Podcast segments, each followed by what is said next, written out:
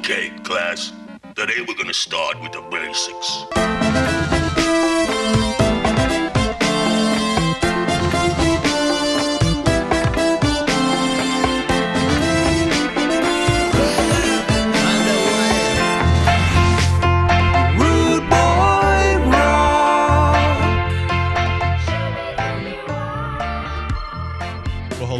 Welcome to the New Life Lutheran podcast. Thanks for listening today. I'm Pastor Erik, and with me in my office, freshly feng shuied office, is Pastor Ben and our youth director, Tim Thompson. And this is the first time the three of us have been together in like three weeks. So, welcome, guys. I'm glad you're in my office. Last time it worked out really well for us, so I don't know what's going to happen this last time. time, last time we recorded, Tim, you were already in quarantine. I had already, I had already given you Yes. the Rona. Mm-hmm. Um, and I'm glad we're acknowledging that now that you were patient zero. I was just the first one to actually Get to tested. get tested and test positive. So I know. I Sarah, I, I did the math, and it, it's crazy because I tested after you. Uh, I mean, almost five or six days after you, but I was out of quarantine before mm-hmm. before you were out of Yep. quarantine. Just because I'm the one, I was patient zero. So, in case uh, it's not obvious enough, we are back together after all being quarantined because of COVID. And I exposed everybody in our office to COVID, it seems. And so I had it, Tim had it, uh, Pastor Ben. I had a cold. So a, a very poorly timed cold. It, it Um, looked like everything I had, they thought I had it, so I actually had to test twice. Mm-hmm. And it was negative both times. So my guess is because I've been in close proximity with both these COVID spreaders, uh, I don't know. Apparently, I can't get it, or I already had it already. Yeah. So we won't- we won't know. I'm not willing to pay the $275 for the antibody test Mm-hmm. to verify. or you just give blood and they they give you Oh, you. they can tell. antibodies. Yeah. Very funny, There Tim. We just had this conversation. I know. I know. That's why I brought that up. That's Uh, yeah, but we are um, now we're back together. So you will probably you might be hearing some coughs, some sniffles. Uh, uh, Pastor Ben is still getting over a little bit of a chest cold, and I still have a residual, a little residual cough in my chest. Um, And Tim is very emotional, so there's normally yeah, some so he's sniffling. sniffling anyway. So yeah. Um, yeah, so we're back together and we are here for another episode of Candid Conversations where we are taking uh, questions that you guys have asked that and are adjacent to our sermon series right now, more conversations with Jesus. Um, and this that sermon series actually ended this week. So we're going to do Candid Conversations this week. Um, connected to the sermon series that we just did on Sunday, uh, the sermon that we just did on Sunday.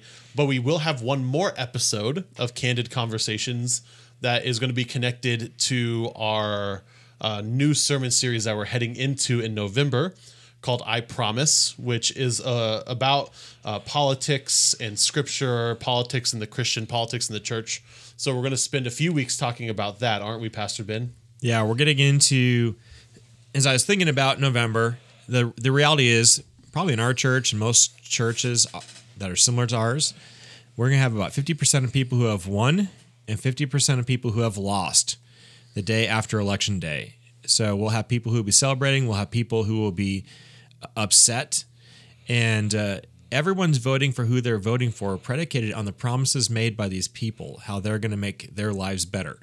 Now, if we just step back a second, this is what we know is that those promises, unfortunately, rarely actually get followed through on. So we vote for the promises and then we don't actually see the results. And so, what we're going to talk about for the month of November is the promises of God.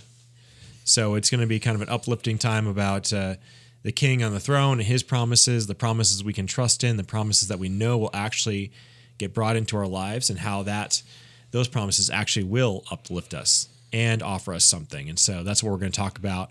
We're going to look through God's promises and how those play out in our lives. And so it should be a much more uplifting conversation than any of the debates um, and Yes. any of the November 3rd results that we get, no matter whether we won or lost. So be looking forward to that. That's, that's going to be exciting Yep. as we can hold on to something, maybe for the first time in pretty much the beginning of 2020 that is Oh, man. secure and we know these promises will come true no matter what life throws at us so i'm looking forward to that Yes, that's going to be coming up this weekend. Is the first the first sermon in that series. So uh, be on the lookout for that. So next week will be our last episode of Candid Conversations, where we'll um, uh, kind of expand on politics a little bit. For that, I just wanted to kind of oh, you know go over a little bit with this podcast series because I think that um, politics and the church is a is a really hot topic right now, and it's something that people are really wrestling with. And so I wanted to have give us some time, expanded time to kind of talk in this setting about politics in the church. So next week will be our last episode of the Candid Conversations.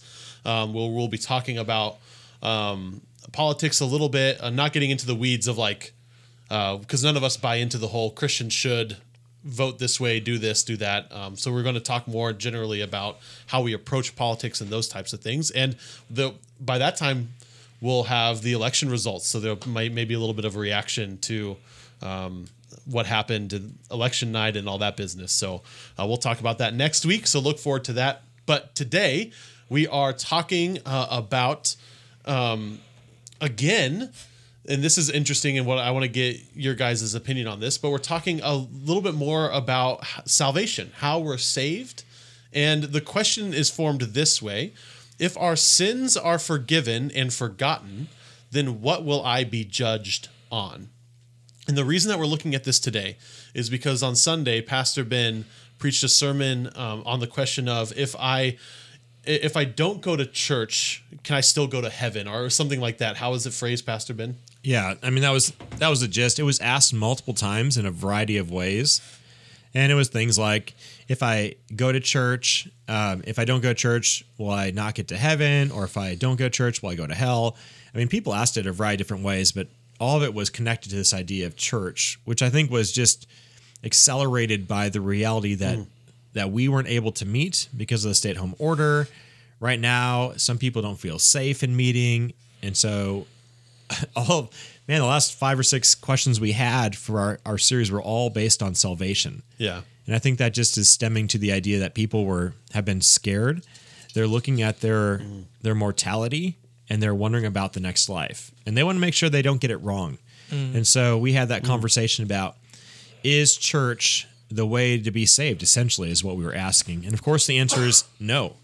Uh, church is a tool for us. It's a gift from us gift not from us to us from God for our benefit. It's the gathering of the believers. So we are saved by grace alone. We've said this the last five weeks, may see a thousand times because it's always the core truth is we are saved by grace alone, through faith alone, on account of Christ alone.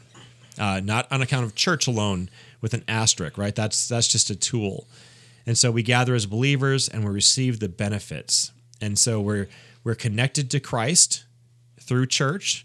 We're reconnected to Christ through church. And those are very, very important things because here's the warning in the scripture that we didn't actually get to on Sunday, but it was read, it just wasn't really uh, fleshed out. Is that if we disconnect ourselves from the church gathering for too long, we put ourselves in a dangerous space, a dangerous space to walk away and disconnect from Jesus Christ. And if we disconnect from Jesus Christ, we disconnect from his grace, we disconnect from our faith, and uh, then we are in scary territory mm-hmm. Mm-hmm. because then we are not in relationship with God. And if we are not in a relationship with God, we're going to not be in a relationship with God for all of eternity. We call mm-hmm. that place hell, the place of imperfection, the place of torment, because to be apart from God is truly the torment. So, the church service is for our benefit. It's not to earn God's grace, it's to receive God's grace. And so we go there, we're loved by each other, we're loved by God, and we stay connected or we get reconnected or connected for the first time with Jesus Christ and begin or cultivate that relationship. And so that's why going to church is such an important part because it grows our faith, it keeps us firmly rooted, and it's a beautiful benefit that God gives us the gathering of like minded people who, who love Jesus as well. Yeah, I um, as as you were getting as you were preparing for that sermon, and it was kind of on everybody's minds, you know, because we're all uh, the way that the that our staff works here um, at the at the church is Pastor Ben sends us an email. Usually it's uh, Sunday or Monday, first first thing of the week, with the information for that weekend, including uh, the text and uh, the topic and you know all so all the other information that we need for the service that weekend. So the text is on everybody's mind, and the the, the topic is on everybody's mind throughout the week. And so we have we have a lot of conversations about it, even just around or you know I know even sometimes outside the church it gets brought up just because we're you know talking about things. And uh, the image that I kept going back to with this question, uh, just a little bit of a side note, is uh, church is kind of like a soup line where uh, this this place is offering you free free soup, free hot soup, and we are beggars. We're like homeless people, and we're told, "Hey, the soup is going to be here at this place at this time. Come and get it. Come and receive the gifts that God is is giving, or the gifts that we're giving uh, to you." And it's really, it's it's your choice whether or not you go get the soup or not.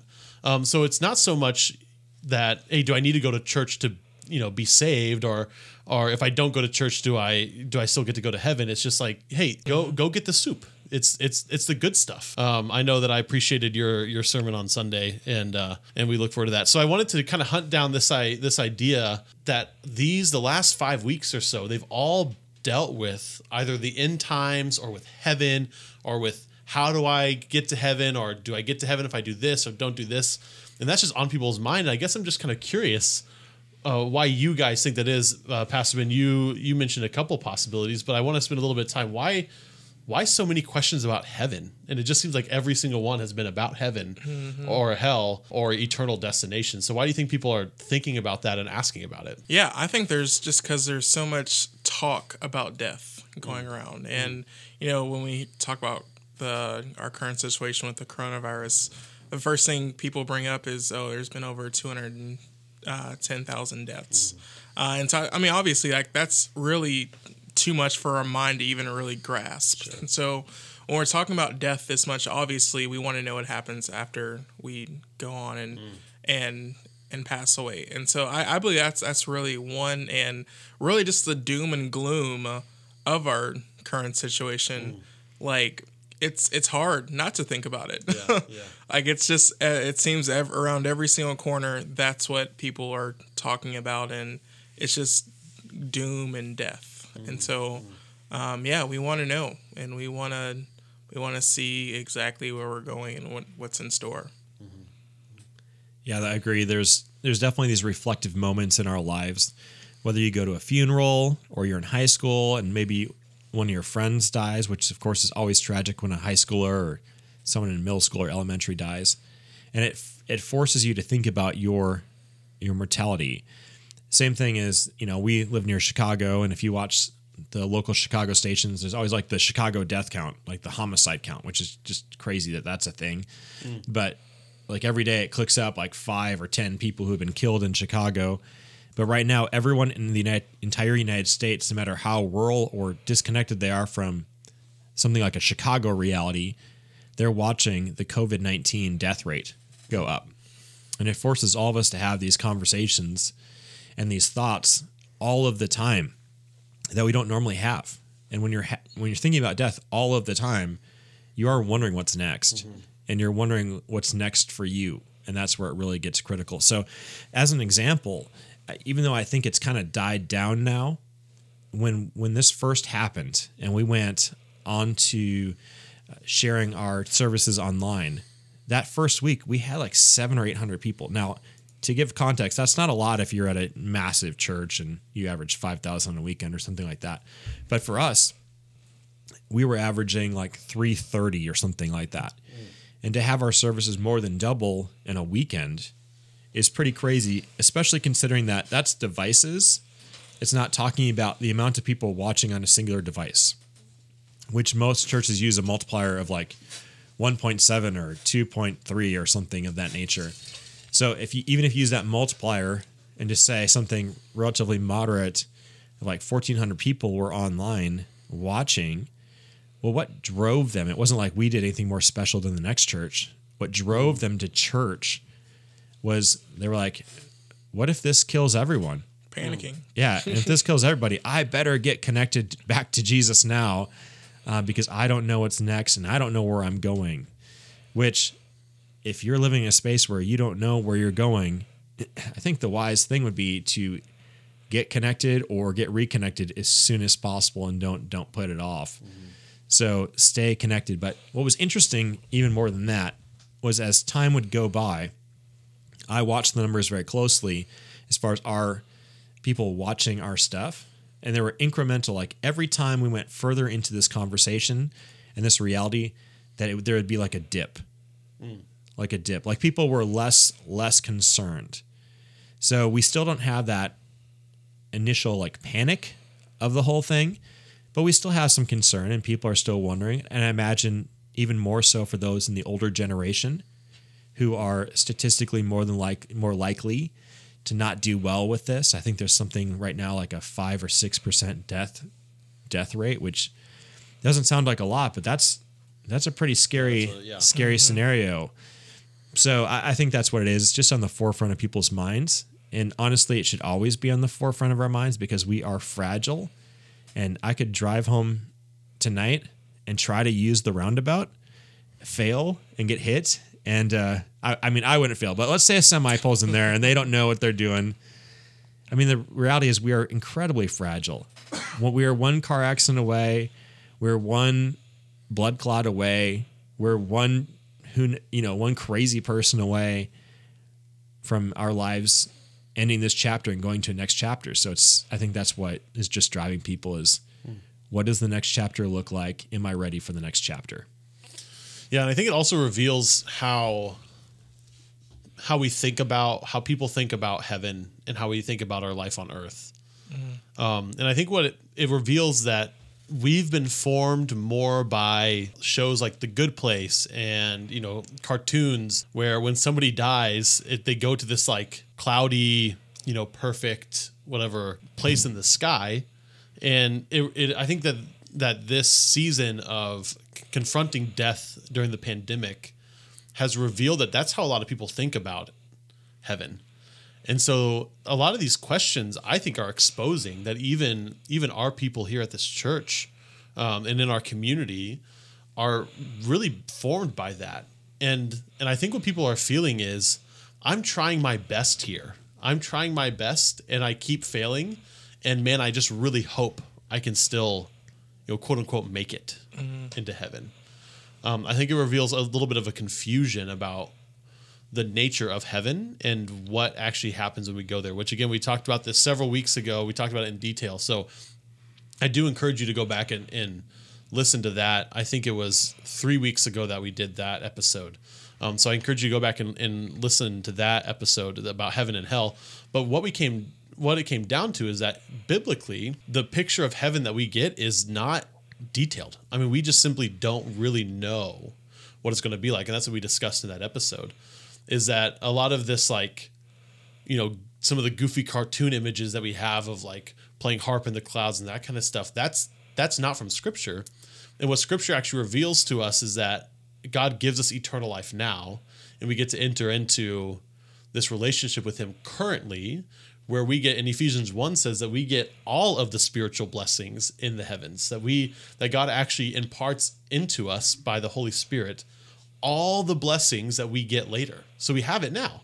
Um, the what we don't have is we don't have the physical blessings. We don't actually have the new recreated. Uh, I guess it's not technically a new body; it's a recreated body. Um, we we don't get. Um, we, we're still sick. We still die, but we get all the spiritual blessings. So all the peace and uh, patience and all the goodness that God um, has for us, we can experience that fully now. And so for me, I actually I when I sat down to look at some of the questions that we had um, and figure out what we were going to do this week, I actually got a little frustrated because I was just like, people, like you are so concerned about what's going to happen after you die, but like God is giving this to you now. This is a gift for us now, and and I, that's been like a theme uh, the last couple months for me that I keep like I feel like I keep having to say that. I feel like I keep having to communicate that. Um, so my encouragement to you guys is like, hey, eternal life is now. You are living your eternal life today. It doesn't start after you die. That's a hard concept to grasp, though, and even harder concept to remember. I remember speaking to actually one of our college students about that, and uh, you know, we're just having the conversation of, you know, like, well, like, why do we really like? What's the point of going out and doing mission work? And you know, if you know, if people never hear the word or whatever, and I'm like, well, that that would be an accurate way to think if we didn't believe eternal life starts now. And uh, it's just, but and it was, I could tell that she heard it, but it was hard for her just to internalize that. And I think it's because you know we do deal with all these other things. We mm-hmm. do deal with depression. We do uh, we do deal with anxiety. We do feel loss and mm-hmm. sorrow, and so that hurts. And so it's hard to focus on. Oh well, you know, look at all the stuff I do have when it mm-hmm. just seems like abu- when it just seems so abundant and clear that look at all the stuff that you have to go through and deal with Yeah. And all the toils that you have to go through. And so, um, yeah, that's like that's very easy to say, and it's very easy to um, to just speak. But I don't. It, it's Yeah. very hard to remember, and it's very hard to. Yeah, and that's that, that that's the struggle, right? Yeah. So you know, and that's that's actually in in the Lutheran tradition. Martin Luther called it the uh, the German word was was Anfechtungen, the the struggle that we have um, in our life. So that that's the battle of faith that happens within us. You know, is this constant like we're we're always back and forth. We're wrestling with our sinful nature that tells us that we need to we need to fear death, and we need you know it, it's the things that you know that's the struggle that happens within us is that we have these these harms that come to us through sickness and through pain and toil and struggle and we have to like wrestle we have to like continue on in faith. Um, and that's part of that i mean that, that's the christian life. That's how the christian life is worked out is saying i'm going to trust in what god has said about me. That in the midst of this painful situation i i'm trusting in god that i do have peace. I'm trusting in god. So that's that's how we kind of grasp on with our faith. Um, and that's what gives us the hope to to persevere you know through those things um, so that's the nature of the christian life is i know what it should be and i know that it's not and so we're always going back and forth with that Yeah. well, good. Well, thanks guys for going on a little little tangent. I'm just I wanted to hear from you guys. You guys are you guys seem to think a little bit more pastorally than I do. I'm just like I'm like, hey, quit being stupid. that's I'm not- sorry not that I love people more than you do, uh, Erik. That's um, Oh man. Um, okay, well let's jump into this um, this question here. If our sins are forgiven and forgotten, then what will we be judged on?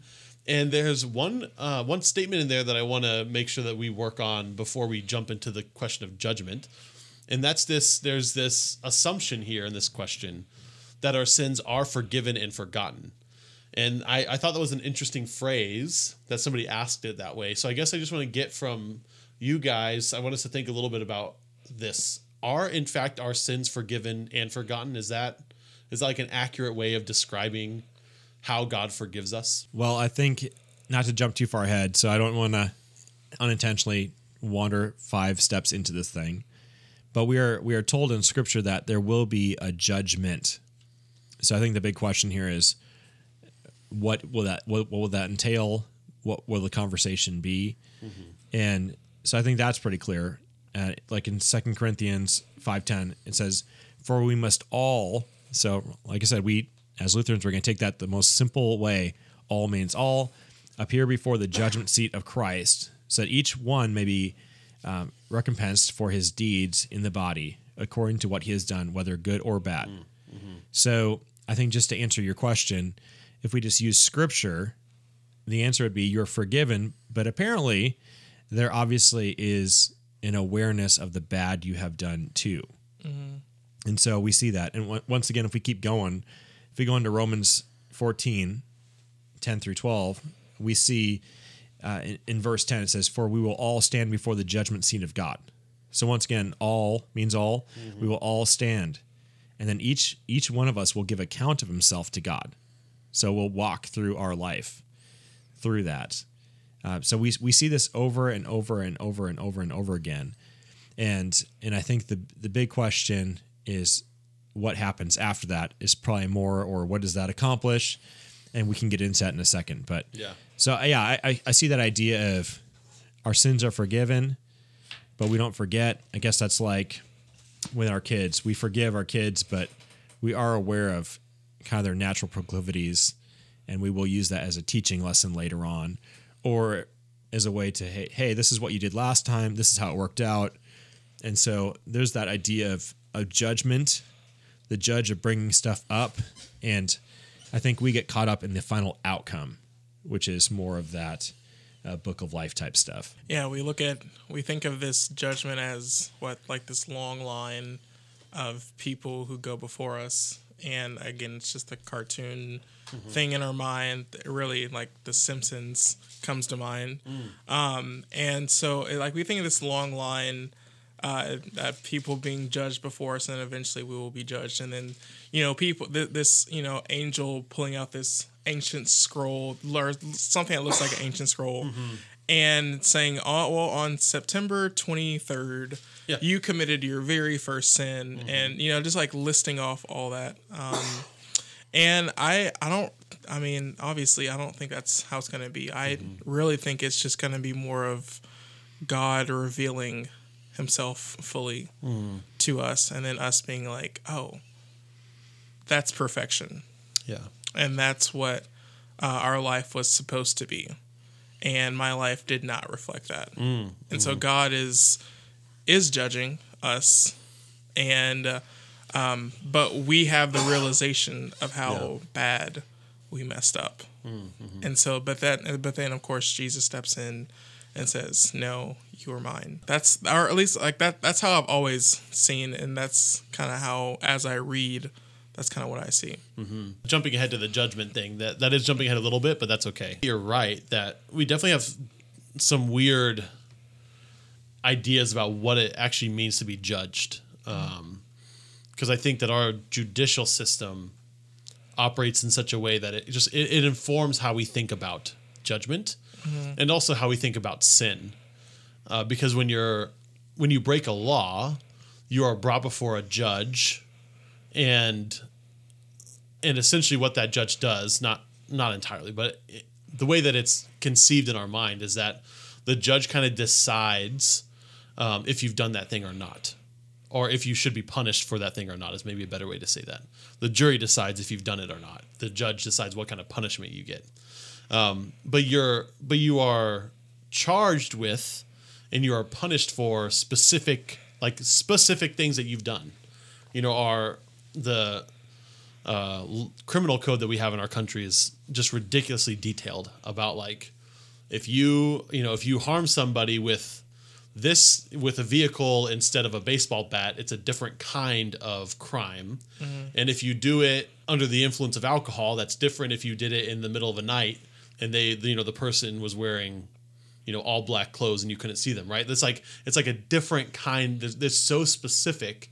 I think that that's how we think about judgment um, in our eh, at least in our world is we think we think about it in terms of you've committed this one particular sin so you're going to be judged whether or not that you did that sin or not. So i think that you're right. Um, but one of the passages that, that i th- thought of when i um, was thinking about these questions um, was from isaiah 43 and um, it's verse 25 and this is what this is what god says i i am he who blots out your transgressions for my own sake and i will not remember your sins.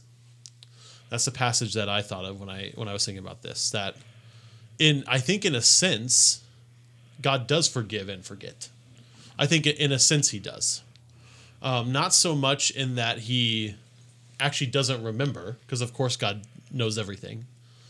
But I think it has to do with this passage seems to be saying um, and seems to be communicating to us that God is a God who is willing to behave as if you didn't do the thing. That seems to be what that says to me. That I'm I forgive you, and he says I forgive you for my own sake. It's for my sake that I forgive you, not for you. It's not to be. It's not just because you know you. It was an honest mistake and you didn't. You know you weren't thinking clearly. No, no, no. God says I forgive you for my sake. It's because of who He is that He forgives us. Um, so I think that this like forgive, forgiven and forgotten is. Um, I don't really know what to think about it, but um, I thought it was an interesting phrase. But I do think that God does operate in such a way that He he forgives in such a way that he does he he essentially acts as if it doesn't happen that's how he responds to us um, which i think is really good news by the way i think that sounds pretty good So let's talk about this. Uh, let's talk about this next. This next thing. The question is, then, what will I be judged on? Um, if I am forgiven, then what will I be judged on? So let's talk about that. So at the end of of the world, at the end of all things, Jesus comes back in victory, and he it is a time for the judgment. He brings you know everyone's resurrected from the dead. He brings everyone before the judgment seat, and he casts his judgment down onto the world. Um, what is it that we are judged on? Just in general, like how is God? How does God judge the world, and what is He judging the world on? Well, if it's just general, then he's judging us based on did you accept me or did you, or did you accept or deny me? Did you answer the call or did you blue dot ghost? um, now, as for us, uh, I, I don't I don't really think that we're like for and when I say us, I mean Christians. I mean our fellow believers, the body of Christ. Uh, it's not gonna be really judgment. It's more gonna be well done, my good and faithful servant. We see that in Matthew 25, um, where you know it's talking about the or it's talking about the talents and how the master gave his servants s- such and such and how those servants did respond to those gifts and how the servants did respond and um, say yes. And so i think it's, it's going to be more of the reward of well done for uh, uh, for the body of believers. Now for just a general generalization it's going to be more of like i said did you answer the call um, was Jesus in your life? Um, did you accept my son, this this ultimate gift that I made available, that I gave to you? That's really good because I think what we hear, we we hear this in the Old Testament. God does not delight in the death of anybody. So it's not like you know, we talk about people have this weird idea that there's like two we have like two different kinds of God. We have the angry Old Testament God, and then we have the Jesus God. And uh, we're told in the Old Testament, which, by the way, that's not true, guys. Same God. It's the same God. um, in fact, in Hebrews 1, cha- or chapter 1, verse 3, we're told that Jesus is the exact representation of God. Um, so whatever Jesus does, God does. Like that's that's the idea. Is that God acts exactly the way that Jesus acts.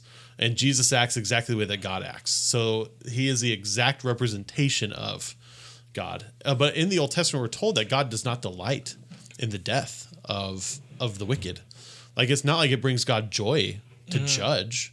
And I think that that's how we again how the kind of how we think about um, judgment and how we think about punishment. Because you, yeah, I don't know if you guys like the crime shows like Law and Order and that kind of stuff, but I grew up watching those things, and you're like when they when they catch the bad guy, you're just like yeah, yeah, you know, you're like glad when the bad guy gets what he deserves.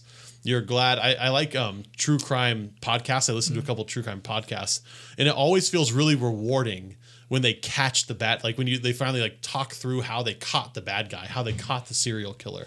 It's because justice. We like we yeah, that's right. like seeing justice. Yeah, that's right. So we really we revel in the joy of bad people getting bad consequences. We like that.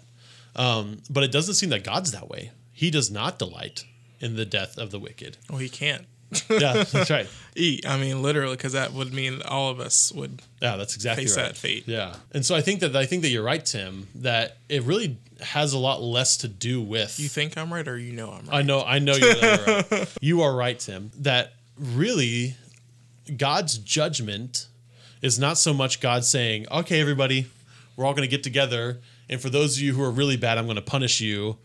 And, and you're gonna again, you know, you're gonna go to hell, and you're gonna have be eternally tormented by you know a little little red man with a pitchfork mm. because you were bad. You know that's not what he does. He he calls together everybody, and he says there are there are those of you who are in Christ. There are those of you who are in Christ, and you get to be with me forever. And those of you who have separated yourselves from me, you you get to be separated from me. And that's, you know, that and we've talked about that a lot before. So scripture tells us that God's judgment is not actually punishment, mm-hmm. but his judgment is actually mercy.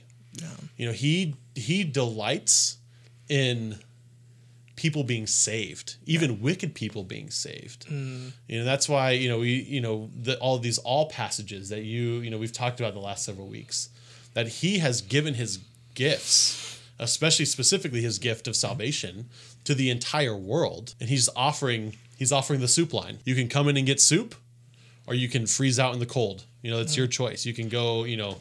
You can go die of exposure laying on a bench, or you can come in and get hot soup. Yeah. and the way God works is super counterintuitive to the way our justice Big system time, yeah.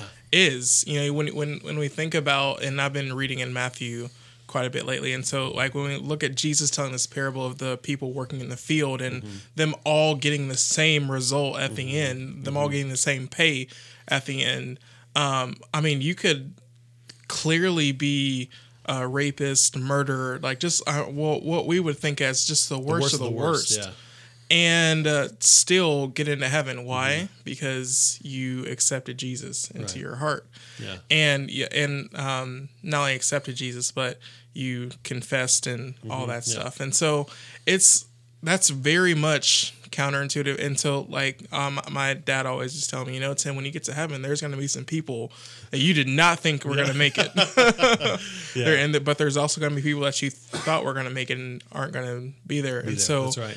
it's it's very extremely so counterintuitive. counterintuitive. Yeah, and I was actually that that well that reminds me one of the podcasts that I do listen to the True Crime podcast. They were talking. I can't remember who they were talking about. Some serial killer, some horrible, horrible man, um, who you know killed dozens of people or whatever, and he he was in jail and he came to faith in prison. And one of the guys in, on this podcast, th- this guy does not like religion very much, but he but he said he actually said I hate this about Christianity that people just act like it's a get out of jail free card that they can just do whatever they want and then they can you know whatever uh, they can have this this moment and then suddenly they you know they they don't have to like pay for their for their crimes. In one sense that's not really how it works right? In one sense you don't get liberty to go do whatever you want but in another sense that is how it works. That if you have faith if you come to faith in jesus it doesn't matter what you've done. You know No. it and it is so counterintuitive because that, that's even hard to say out loud. I know, right? Because it feels just so like I feel wrong yeah saying, and it sounds wrong Yeah. saying that just because of the way that I think and the way that you know I want things to be run. Mm-hmm. But like it's real, it's it boils down to sin, and Yeah. it boils down to um, yes, we're all born into sin, and like I the way I describe sin to my students is um, it's an archery term, and it doesn't matter if you miss the mark by literally a centimeter or if you just can turn around and completely shoot the other way. Um, you still miss the mark. And so like what god does is like well you missed the mark but um, here's my grace here's the mercy that i'm going to give Yeah. bestow upon you. Uh, and so yeah it's it's hard because when you miss the mark by just a little bit versus the Yeah. person who turns around and just completely shoots the other way and shoots someone's eye out probably. Yeah. Um, like it's it's hard to say oh yeah like they they deserve this. It's it's hard. It's it's really hard to say that man like they yeah like they they deserve to Yeah. be in paradise. Yeah well it's not so much that they deserve it but it's that god has decided that they get as much of a chance as you do. Mm-hmm. that that they get the the same reward that you do for having faith in him yeah so and it's just like the parable of the people working in the field if right. i if i started working at 9 a.m Yeah. worked 9 a.m to 7 You'd be so mad. i'd be so mad if some some person came up at 6.45 and then did the got the Mm-hmm. did 15 same work yeah same amount of uh, pay that I did. Yeah, yeah, and it is you know just like you mentioned, it is it is kind of hard to say. Like it's hard to talk about that. That's how God operates. But Scripture is just so clear about that. That that is how He is. And and actually, one of the things, one of the passages that I thought about was is a very famous passage um, in the Gospel of John. And I'm just going to read it because it, it highlights exactly what we're talking about here. Um, and it's from John chapter 8, and it's the woman caught in adultery. And so this is what it says. Um, Early in the morning, he came again to the temple. All the people came to him, and he sat down and began to teach them. The scribes and the Pharisees brought a woman who had been caught in adultery, and making her stand before all of them, they said to him, Teacher, this woman was caught in the very act of committing adultery. Now, in the law, Moses commanded us to stone such women. Now, what do you say? They said this to test him, so that they might have some charge to bring against him. Jesus bent down and wrote with his finger on the ground. And when they kept on questioning him, he straightened up and said to them, Let anyone among you who is without sin be the first to throw a stone at her. And once again he bent down and wrote on the ground. When they heard it, they went away, one by one, beginning with the elders. And Jesus was left alone with the woman standing before him. Jesus straightened up and said to her, Woman, where are they? Has no one condemned you? And she said, No one, sir. And Jesus said, Neither do I condemn you. Mm. Go your way, and from now on, do not sin again. And so here's this image again. Jesus is the exact representation of God. And so here's this image where these people had every single right to, st- in fact, it's commanded in scripture that she be stoned. And Jesus's, therefore God's, primary mode of operation is not to punish, but actually to offer forgiveness. Mm. Completely undeserved. She was not, you know, we have no indication that she was repentant beforehand. She was, you know, we don't know. He just forgave her Yeah. Um, and then sent her on her way with go and sin no more. Like he transformed her life. Um, oh, you know, if she put her faith in him, right? Uh, he transformed her life. Ben, you, you you preached on this what like a year ago, and you said something, uh, and I don't want to misquote you, so I'm glad you're here. Um, but uh, like, because when, when you said that Jesus started writing in the uh, in the dirt, what did what did you say? Like he was like because we don't- it doesn't say exactly what he was writing, but Ben said something. I was like, oh man, that that's good, and I've never thought about that before. But you said he was writing, I've taught on that passage like 20 times. of course, yeah. One time I think I said that he was drawing a picture of a dachshund. Oh my gosh. no, the uh, no. What was going on is in that day, before a judge would make their judgment, they would they would write down their judgment, so they could perfectly perfectly articulate what the judgment was. Mm. And so I don't know if that's what you were shooting for, but so you know he's he's perfectly parsing it exactly how you know he's writing it. And I can't remember. It's it's been a while, so like I said, Yeah. I, it's it's hard. I, te- I, I think you said that he was writing down their um, sins and their shortcoming, like in everything that they had done wrong. And I remember like hearing that, and I was like, "Oh, yep, that would make me clear out of there real fast." that's right, yeah. and so I don't, I don't, um, I'm, I, and I'm, I'm a thousand percent sure it was you, and I, I don't remember how long. it probably was, but but you got to remember, I only have so much space in my mind. of course, And I'm of course, teaching week in and week out, but no. I, and I'm not, I'm not blaming you. I'm just saying that you did say that, and it did speak to me mm. that day. So Yeah. the spirit was working. Yeah, now that I think back, now that I have to think back, um, yeah, there's because there's two instances when he writes on the ground, mm-hmm. and so I think he says something like, "Who's ever without the first, who's who's ever without sin, cast the first stone," and then he starts sits down and writing, mm-hmm. Mm-hmm. and then they're gone, uh, because it would be the judge writing the judgment Right. on those on those Who who, were were to stay right? Right. and were bold enough to to sit in that space so Yeah. yeah. i mean the likelihood of me saying that is very likely Yeah. yeah. but sometimes when you guys ask me what i taught on the previous week uh, i am like i go into a small panic because i'm like i'm trying to remember exactly what i said That's Yeah. funny. Yeah. But anyway, like that, one way or another, that just shows how God operates in the world. Is that He operates His His judgment is mercy. Like that. Like that's how He decides is mercy. Um, and we do know that there are going to be some who don't receive it, who just say, "I don't want that." Um, I don't want the mercy. I, you know, and, and that's how C.S. Lewis has a really good uh, called The Great Divorce, a good book called The Great Divorce, where he explores, he kind of uses his imagination to practice what it might be like. Um, and and the way that he says it is that the gates of hell are locked from the inside because God's mercy is unending. I mean, he just he just opens himself up and is willing to forgive. Um, and then we harden our hearts. We we reject what he's done for us. Um, and so really God's judgment is mercy. And when in another way that um we we look at it is from Revelation where we have this image of Jesus as a slaughtered lamb, that he is the lamb who was sacrificed on behalf of us. And there's lots of language of that in Romans and in other places in the New Testament. Um, and so Jesus is the one when when God looks at us, he sees Jesus, the pure one. He sees the one who has not sinned. And that's what he decides about us, is that we did not sin.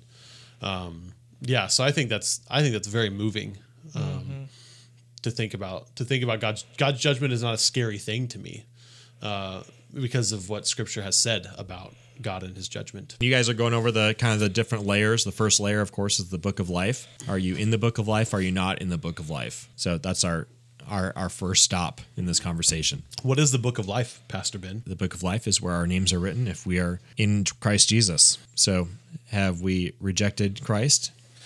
We rejected our opportunity to be in there, and if we have not, then we uh, are part of God's family because of our relationship with Him. So the book of, book of life. So let's let's spend a little bit of time then talking maybe about what we did this weekend. If when God looks at me, he sees Jesus. If God has this the way that he approaches the world is is through mercy, that he doesn't want the death of any wicked person, why does he still uh, why why why should I go to worship? Why should I read my Bible? Why should I pray? Why should I serve and love the people around me? Why should I be a good husband? Like if if I know that God is forgiving, then why don't I just not do all these things that that pastors tell me I should do? Yeah, it's all it's all opportunity, right? So we talked about on Sunday. It's all about op- being able to go to church is is having our hands wide open to receive what God has to offer. So actually, in First Corinthians, we have a great uh, a great picture of that. So in 1 Corinthians 3 10 through 15, it says, and this is Paul writing to us today and to the uh, Church of Corinth back in the day. According to the grace of God, which was given to me like a wise master builder, I laid a foundation, another building is on it. But each man must be careful how he builds on it, for no man can lay a foundation other than the one which is built, which is Jesus Christ. So there's our connection to the book of life. It's all about Jesus. Now, if any man builds on the foundation with gold, silver, precious stones, wood, hay, straw, each man's work will become evident. So it's the building on top of what God has already done, what Jesus has already done. For the day will show it because it is to be revealed with fire. And the fire itself will test the quality of each man's work. Now, if you go through that list of stuff, it says gold, silver, precious stones, wood, hay, straw. If you put fire on those six items, half of them would remain. So that's the idea. It goes on and says, If any man's work, which he has built on it, remains, he will receive a reward. If any man's work is burnt up, he will suffer loss, but he himself will be saved, mm. yet so as through fire. So we see the foundation, right? That's the book of life, part one that we talked about. That's that first step. Jesus Christ. Am I in relationship with Jesus Christ? Then we get to receive the opportunity to build on the foundation of Jesus Christ, and that's be ta taking on, uh, taking on the opportunity to do what Jesus invites us into, which is come follow me. Right. The first part, the book of life, is who do you say that I am? You are the Christ, the Son of the living God. Part two, our discipleship process is come follow me, and we follow in the footsteps of Jesus Christ. And as we do, we build on that foundation. We build on that foundation. That's that's things like gold, silver, and precious stones. And then when the fire comes, then we have some extra remaining on top.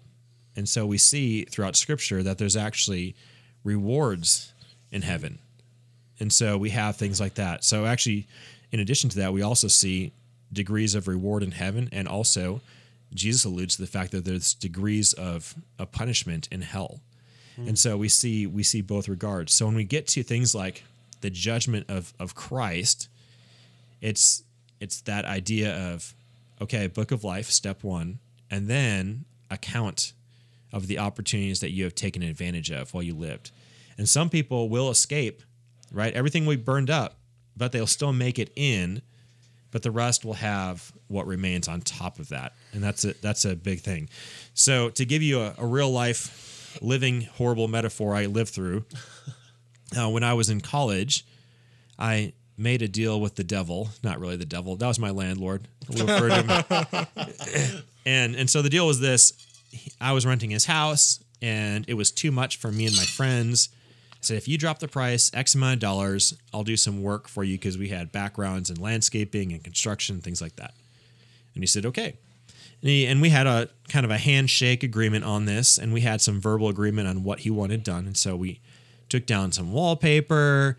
We painted, we patched up holes in the wall. We did all of this work, put down new flooring, took up old carpet, cut down some old dead trees, did the landscaping, just piles of work, piles of work, piles of work, piles of work. And in the end, I was rewarded with this. Uh, a guy came to my house and said, Are you Benjamin Anderson? Which should have been my first, you know, warning flag. no one calls me Benjamin, besides my mom when I'm in trouble. I was in trouble. And he said, You've been served. So this guy sued me for all of the work that I had done. So I'd worked my tail off for this guy. And then he sued me saying that was all damage to his property. Mm, mm. So I went to my first court hearing. And guess what happened? I told the truth. He did not. He won. So I, in theory, owe this guy thousands, like tens of thousands of dollars, which I did not have. I hardly had seven bucks at the time. And and so then we went back to round two. So I appealed, and this time I, I lawyered up. So I got a lawyer uh, that came to help me pro bono, which is a nice perk for somebody who had no money at the time. And so he came to be my my lawyer. Well, this guy then added more lawsuit onto it to try to maximize his earnings. And but this time I had a lawyer. I had an advocate, and this is the big part of this part, this conversation. So I go back. My advocate dismantles this guy. Mm. And then so now I'm I've won, right? I've won the battle. On top of that, this guy, my lawyer, lists off all of the things that I have done on top of being innocent. And the guy that sued me ended up having to pay me mm. for what I had done for him. And when I think about Jesus being our advocate at this, this this is what this is what the picture I get. And Jesus comes in as the lawyer. I was going to lose. no matter how much I did, I was going to lose. But when Jesus becomes my lawyer, he fights the battle for me. Mm-hmm. I am deemed innocent. Mm-hmm. And then on top of that, he comes back and says, Oh, yeah, and all that stuff that you did in my power, yeah, I'm going to give you some rewards mm-hmm. for that. And so that's my real life metaphor. And that's how I kind of see that because we are told that there are rewards in heaven. Now, what do we do with those rewards? Are they self serving? Do we give them back to Christ? Are they the crowns that we throw at his feet? Well, that's something that I, I don't have to have clarity on and don't have clarity on. And someday I'll, I'll find out. But we do see this idea of rewards in heaven. So that judgment is your slate is clean.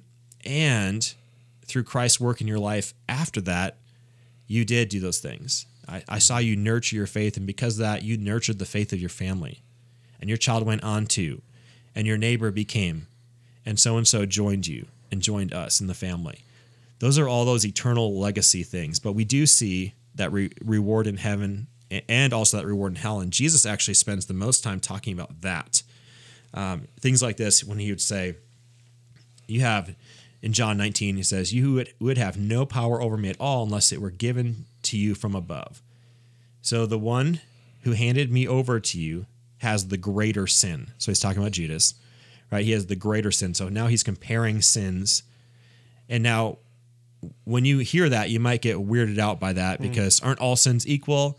Yes, all sins do equal damage. They disconnect us from God, right? That's the first that's that first idea of the law mm-hmm. condemns us, but what we do with that condemnation really really matters.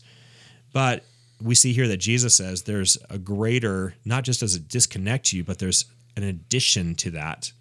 Uh, that's repeated in, in Luke 20. So these are all the words of Jesus. In Luke 20, 47, at the end of it, he says, Because this, they will be severely punished. So there's a different severity of punishment. In Matthew 11, 22, he says, I tell you, Tyre and Sidon will be better off on judgment day than you. So once again, we, we see this different correlation. So we see we see different layers of reward and different layers of, of judgment. Now, what does that look like? I, I can't tell you, and I don't know, and I honestly don't spend a lot of energy, emotional or mental energy on it. Uh, but I, I, I, that's what we see in Scripture is that there seems to be rewards in heaven, rewards on earth. But the big thing that we talked about before is the, the key component is the book of life, and then and then non non uh, people who are not a part of the book of life, and and that's, after that, it, it- you know, it kind of shakes out how God allows it to shake out. But obviously, we want to end up in the book of life. But secondarily, what we want to do is we want to build on that foundation to not only stay connected, but to do something special, do something important while we have the opportunity while we live. Yeah. Yeah. Wow. Yeah, that's comforting and inspiring. Um, to know, and I and I like the last part of that where it says um, the last part of that First Corinthians passage, where it says even if the man, even if a man builds his house with hay, even if you you know you have your faith in Jesus, but you're a really crappy Christian, um, you still have the foundation. Your life is still saved Um, even though you're gonna you're gonna go through some purification you're gonna have to go through some fire um, and that's a pure that's not necess- that's a, not a punishment language that's purification language so It's a refining. uh, it's refining yeah so you're gonna be refined um, but your life is still saved um, that's comforting but then it's inspiring uh, to um, to build your house with precious precious metals and jewels um, on the foundation that you already have. That your foundation is secure, and then um, we get the freedom and uh, the joy of building building a beautiful house um, with our love for God and love for neighbor. Thank you, Pastor Ben. Appreciate it, no problem. and thank you, Tim. You're very, very, very welcome. Use your words. and thank you guys for listening. We appreciate you guys. Join us next week for our last episode of Candid Conversations. Um, then we're going to take one week off, and then we're going to be moving into an Advent meditation uh, podcast. So we have Can some I good. can I defend myself really quickly? What do you mean? Yeah. I when you said thank you, Tim, for whatever reason, my mind went back to me working at Chick Fil A, and so I straight up almost said said my pleasure. I almost said my pleasure, but I was like, no, no, no, no, no, no. That just working at Chick Fil A probably builds on the foundation of Jesus Christ. Yeah, you're, There'll building. You're building a Chick Chick-fil-A Fil A restaurant Yes. on your on your foundation. Yes, yeah, I am, yeah. and all are welcome. Um, so Uh, well, thank you guys so much for listening. Appreciate you. Uh, have a great weekend, and we'll see you later. to